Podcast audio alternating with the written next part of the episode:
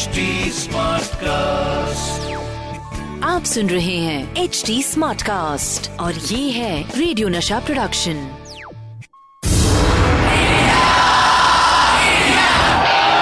एक ऐसा प्लेयर जो जीत हासिल करने के लिए सिर्फ़ फैंटास्टिक विकेट कीपिंग ही नहीं बल्कि विकेट के पीछे कुछ विकेट हरकतें भी करते थे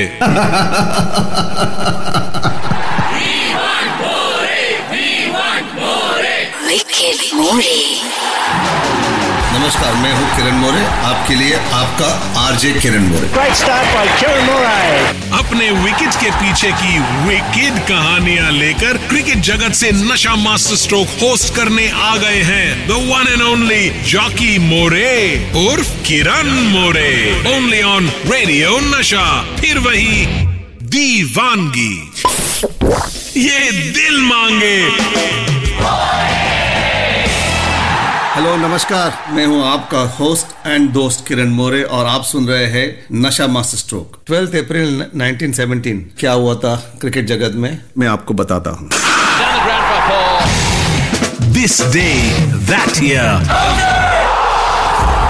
Vinoo Mankad का जन्म हुआ था। One of the outstanding allrounder जब हम बात करते कपिल देव विनू मांकड़। 2011 में मैं जब लॉर्ड्स टेस्ट मैच में देखने गया था इंडिया वर्सेस इंग्लैंड का तभी मैं लंच टाइम पे से चलते, घूमते घूमते गया पीछे के साइड पे लॉर्ड्स के स्टेडियम पे। तो मैंने देखा काफ़ी ग्रेट क्रिकेटर्स की वहाँ पे होर्डिंग्स लगी हुई है, जिसने अच्छा शानदार प्रदर्शन दिया है लॉर्ड्स क्रिकेट ग्राउंड पर।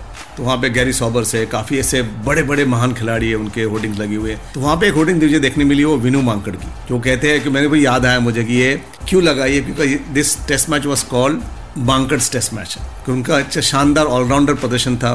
उस मैच में उन्होंने शतक भी बनाया विकेट भी ली दोनों इनिंग में। तो उसके लिए वो, उस कारण वो पंद्रह फीट की जो होर्डिंग लग आई थी, वो देख के मुझे बहुत खुशी हुई और उनके बेटे को मैंने राहुल मांकड़ को तुरंत फ़ोन भी किया और वो तस्वीर भी मैं निकाल के उनको भेजी। इंग्लिश लैंग्वेज में तो एक फ्रेज है you are what you eat मतलब आप जैसे खाते हो, वैसे बन जाते हो। लेकिन हम क्रिकेटर्स की ज़िंदगी में हमारे टाइम पर अगर किस खिलाड़ी ने नाश्ते में डोसा खाया और उसने कुछ अच्छा परफॉर्म कर दिया तो फिर वो खिलाड़ी पूरे टूर पर सिर्फ़ डोसा ही खाते रहता है। अगर हमारी टीम टेस्ट मैच से पहले किसी के यहाँ खाने को गई और पहले दिन अच्छा परफॉर्मेंस किया तो हम पाँचों दिन उस इंसान के घर पे खाना खाने जाते थे।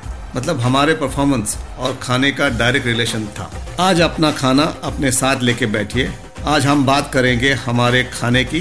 बताऊँगा टीम इंडिया की ब्रेकफास्ट की कहानी। सुनील गावस्कर का फेवरेट ब्रेकफास्ट क्या था? बात कर रहा हूँ टीम इंडिया प्लेयर्स के फ़ूड हैबिट्स के बारे में। जब भी हम लोग बैंगलोर और चेन्नई खेलने जाते थे, अभी भी मुझे याद है, एक बाल्दी में वड़ा आता था, एक बाल्दी में इडली आती थी और एक बाल्दी में रसम आता था और एक बर्तन में चटनी आती थी। वो ब्रेकफास्ट एक यूनिक ब्रेकफास्ट था। तो हम लोग जब सुबह वार्म अप के लिए जाते थे तो सब लोग अपना अपना एक कोई वड़ा डाल रहा है, कोई इडली डाल के दस पंद्रह इडली डाल दी एक बाल्टी में जो रसम में तो कोई वड़ा डाल दिए तो वो सॉफ्ट हो जाते हैं यू नो फिर आने के बाद खाने में बहुत मज़ा आता है। तो वो हमारा ब्रेकफास्ट था एक्चुअली स्पेशली चेन्नई और बैंगलोर जब खेलने जाते थे।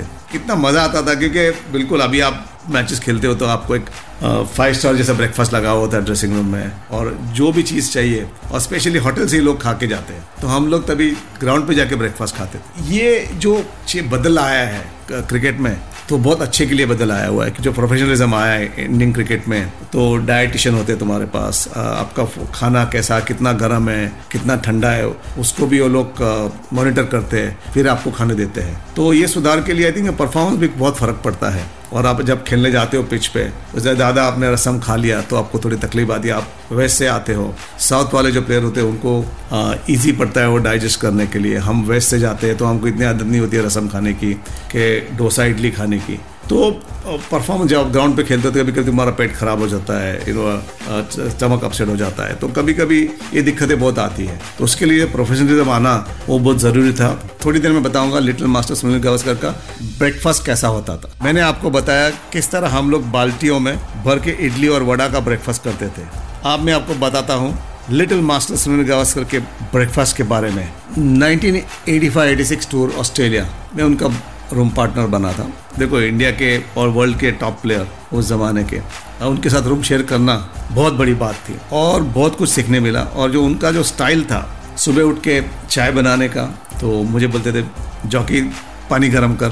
फिर वहाँ पे थोड़ा दूध मिलता था, दूध लेके और टी बैग्स लेके हम लोग चाय बना देते और बैग में से उन्होंने ग्लूकोज बिस्किट निकाले पार्ले जी के। मैं हैरान रह गया मैं ये क्या हो रहा है? पहली बार रूम शेयर कर रहा हूँ। उन्होंने बिस्किट निकाला, एक पैकेट निकला, दो दो तीन बिस्किट मुझे भी दिए और उन्होंने शुरुआत की बिस्किट खाने की। और उन्होंने एक लगा प्लेट पे लगाते थे बिस्किट सॉफ्ट करके उसको डुबा के रखते थे, फिर बाद में एक प्लेट में लेते थे और उसको स्पून से खाते थे और उसके साथ फिर चाय पीते थे। और ये देख के मैं बहुत परेशान हुआ, क्योंकि इतने बड़े प्लेयर दिग्गज प्लेयर मुझे लगा कि कोई अंडा मंगाएँगे कुछ सीरियल मंगाएँगे, दूध पियेंगे बट ये उनका ब्रेकफास्ट का और मुझे लगता है ब्रेकफास्ट था कि टशन था, मालूम नहीं। बट बहुत सारे बिस्किट वो बैग में कैरी करने के।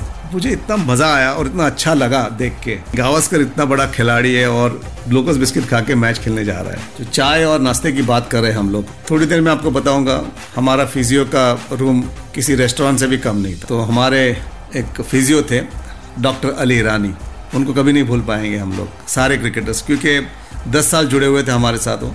फिजियो तो थे ही but he was excellent cook और उनके कमरे में हमेशा एक ईरानी चाय मिलती थी, और हमारा एक टाइम पास था उनके कमरे में जाने का, उनके साथ बैठने का, और सारे प्लेयर इकट्ठे होने के, और हँसी मज़ाक चलते रहने का उनके कमरे में। मेरे को काफ़ी लोग आते थे इंजरी के ट्रीटमेंट के लिए भी, और अली एक फनी कैरेक्टर था यू नो जब पहली बार टीम में आए थे, उनको क्रिकेट का कुछ मालूम नहीं था यू नो और कौन गावस्कर, कौन कपिल देव, उनको एक मैसेज मिला था कि किरण मोरे बड़ौदा से क्योंकि उन्होंने पढ़ाई की थी बड़ौदा में। वो मेरे पास आए, मुझे पूछ रहे थे, इसमें कपिल देव कौन है? इसमें गावस्कर कौन है? ये so and so player Jimmy Amarnath कौन है? तो मैं उनको बताया, ये ये प्लेयर है।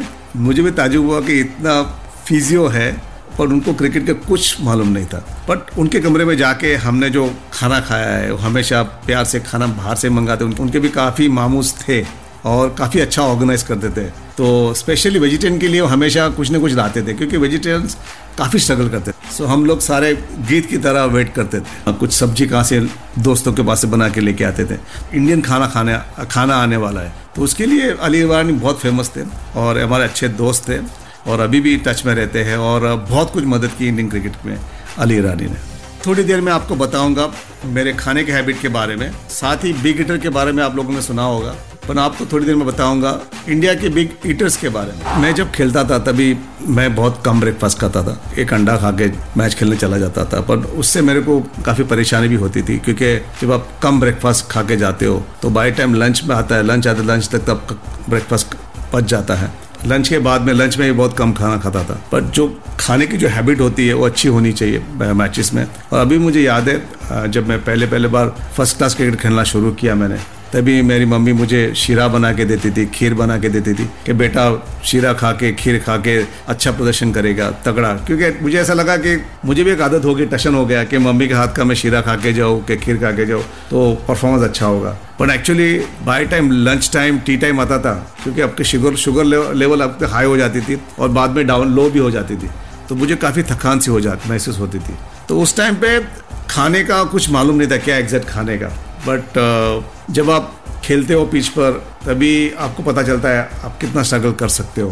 तो आप अच्छा सही चीज़ खाते हो तो उससे परफॉर्मेंस में भी बहुत फ़र्क पड़ता है। और आज के ज़माने में आप देखो तो बहुत कुछ बदलाव गया है। कि हमारे टाइम तो याद है मुझे सॉफ्ट ड्रिंक्स ड्रिंक्स ब्रेक में आते थे। और इवन ड्रेसिंग रूम में भी काफ़ी सॉफ्ट ड्रिंक पड़े हुए होते थे। तो मुझे मालूम नहीं मैंने कभी लास्ट सॉफ्ट ड्रिंक पिया क्योंकि अ, मुझे आदत नहीं थी सॉफ्ट ड्रिंक पीने की। काफ़ी प्लेयर्स थे उस स्टाइल में थम्स अप पीते थे। तभी वो ऐड चलता था लिमका का ऐड चलता तभी वो स्टाइल में पीते थे सब उस ज़माने में।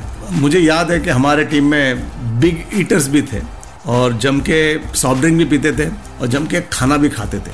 और जो मैं नाम लेना चाहता हूँ जैसे रवि शास्त्री लालचंद राजपूत सचिन तेंदुलकर सलील अंकोला ये लोग प्यार से खाना खाते थे। और they can eat good food quality food उनकी प्लेट में खाना देख के अ, मुझे शर्म आती थी और मैं ताजुब भी होता था कि इतना सारा खाना कैसे खा सकते थे। और मैं इतना सा तो एक सैंडविच खा लिया कि चिकन का पीस ले लिया मैंने।